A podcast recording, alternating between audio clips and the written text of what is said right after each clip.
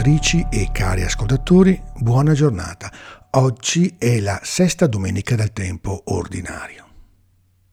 Nella liturgia della parola di queste ultime domeniche stiamo ascoltando in una lettura continua il primo capitolo del racconto di Marco. Siamo a Cafarno e stiamo seguendo Gesù quasi passo dopo passo, in ogni momento della sua giornata.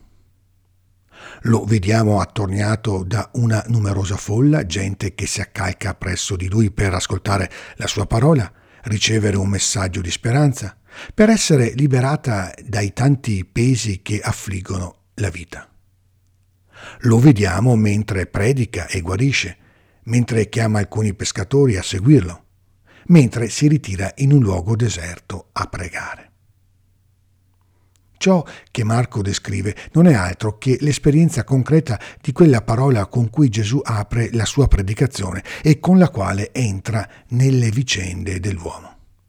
Il tempo è compiuto e il regno di Dio è vicino. Convertitevi e credete nel Vangelo.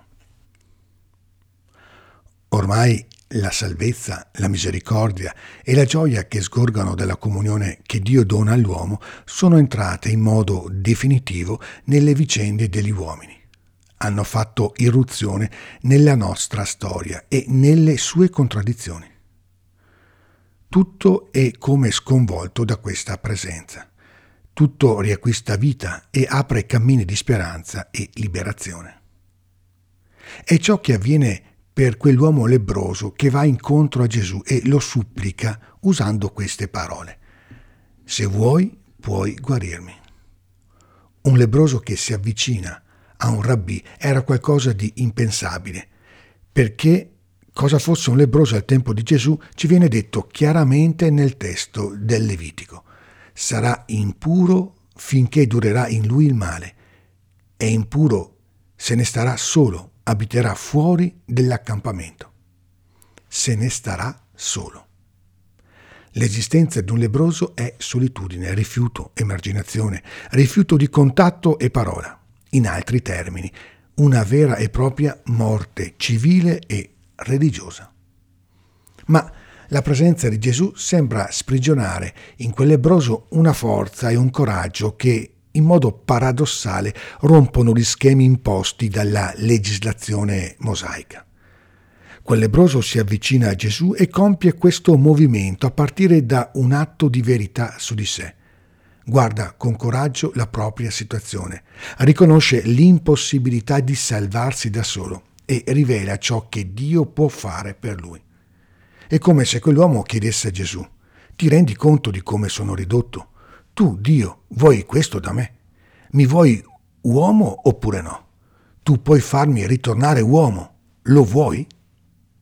Ciò che avviene come risposta a questa domanda rompe ogni schema, facendoci comprendere che il nostro modo di interpretare la realtà, fosse anche con parametri religiosi, non, ho, non è assolutamente il modo in cui Dio la interpreta. Gesù ne ebbe compassione. Tese la mano, lo toccò e gli disse lo voglio, sii purificato. Prima del gesto e della parola pronunciata sul lebroso, Gesù rivela un sentimento in cui è custodito la volontà stessa di Dio. Il lebroso aveva detto a Gesù, se vuoi puoi purificarmi. E Gesù gli risponderà dopo averlo toccato, lo voglio, sii purificato la volontà di Dio verso quell'uomo emarginato e privo di dignità è custodita anzitutto in una realtà profonda che ci rivela il nome stesso di Dio, la compassione. Ne ebbe compassione. È un fremito che parte dal cuore, dalle profondità di Dio. Dio non sopporta che l'uomo perda il dono della dignità, della comunione, della vita. Dio si indigna di fronte alla sofferenza dell'uomo, ma si indigna anche di fronte alla sofferenza causata dagli altri uomini, che isolano e rendono solo chi avrebbe bisogno di un semplice gesto di comunione. E di fronte a quel lebroso la compassione di Dio si trasforma nel gesto che Gesù compie. Quel lebroso, allontanato da ogni contatto umano, è toccato da Dio. E l'uomo è già guarito nel momento in cui percepisce che Dio si avvicina, sta accanto, tocca proprio la sua ferita, quella ferita che sembra essere il segno della lontananza di Dio e il muro di separazione dagli altri uomini.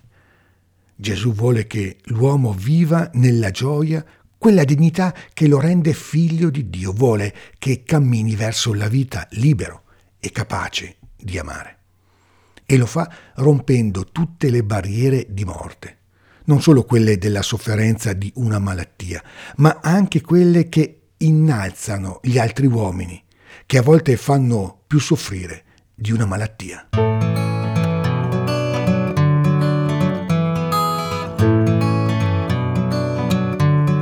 Di salutarvi, vi ricordo che la puntata è disponibile sulla piattaforma di Spotify e sul sito www.comunebiblica.org. Inoltre è attivo il canale WhatsApp, il link lo trovate qui sotto. Buona domenica, a domani, ogni bene nel Signore.